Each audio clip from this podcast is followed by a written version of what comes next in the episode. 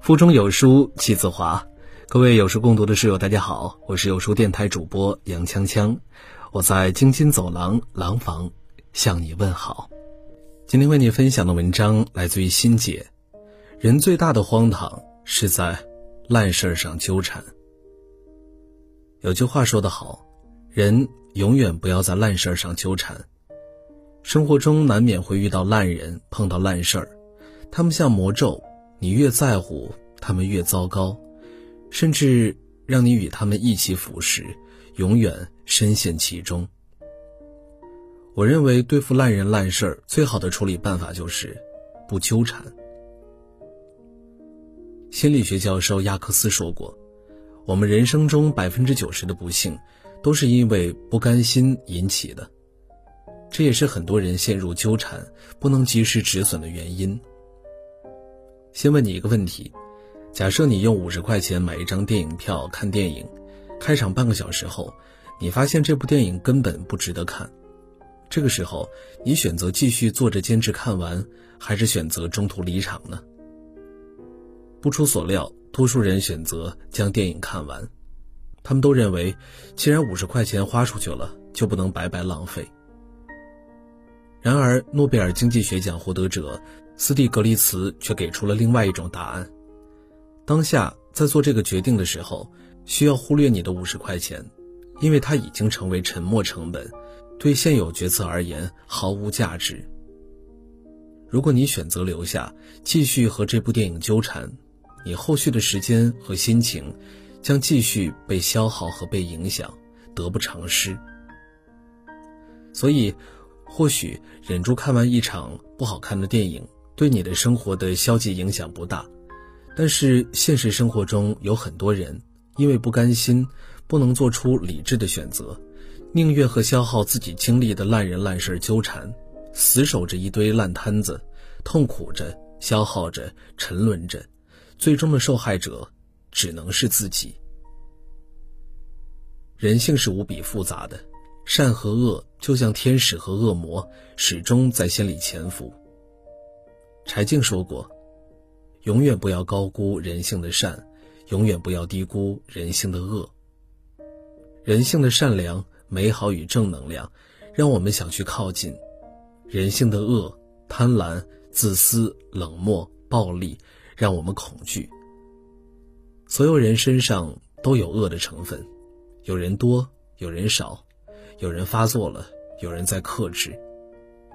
俗话说，害人之心不可有，防人之心不可无。我们要不断地审视自己，管住自己不作恶，同时我们也要远离垃圾人，小心人性的恶。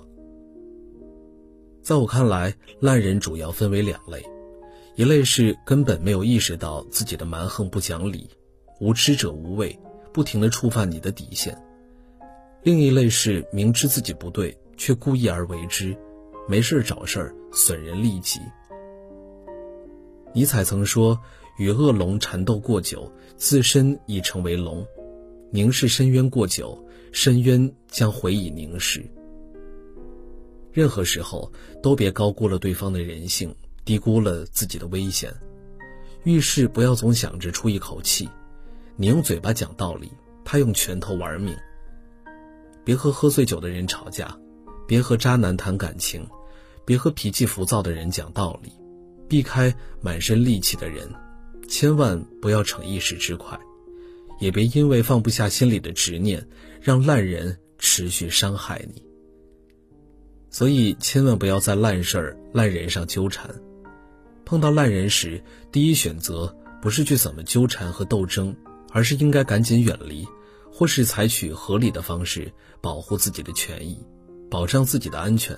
及时止损为上策。惹不起躲得起这句话不是胆小怕事，而是一种睿智。美国社会心理学家费斯汀格提出著名的费斯汀格法则，生活中的 10% 由发生在你身上的事情组成，而另外的 90% 则由你对所发生事情如何反应决定。其实多数事情本身并不糟糕，关键在于你怎么看待它。我们常说心态是最好的本钱，生活中有很多事原本都是可以避免的，你越是在破事上纠缠，处境只会越来越差，越来越糟，因小失大，得不偿失。改变自己是神，改变别人是蠢。八卦的事儿听听就好，别将大好年华用来八卦，更不要因为好奇去一探究竟，反而惹上麻烦，引火烧身。鸡毛蒜皮的事儿不必太过纠结，心烦也好，开心也罢，事情已经发生，就成为过去无法改变。你只需善待自己，及时止损。别跟烂人烂事计较，只能降低你的智商，拉低你的层次。跟烂人烂事对抗，只会损害你的心情，危害你的安全。与其死缠烂打，不如转移注意力，管好自己的人生，学会及时止损，趁早远离那些不断消耗你的烂人烂事儿，将更多的时间用善待提升自己上，才能活出价值。有书君，请你们记住，不纠缠的人最好命。好了，今天的文章就为大家分享完了。在这个碎片化的时代，你有多久没有读完一本书了呢？长按扫描文末二维码，在有书公众号菜单免费领取52本好书，每天有主播读给你听。我是杨锵锵，我在京津走廊廊坊为你送去问候。喜欢这篇文章，走之前记得在文章末尾给我们的文章点一个再看。我们明天的同一时间，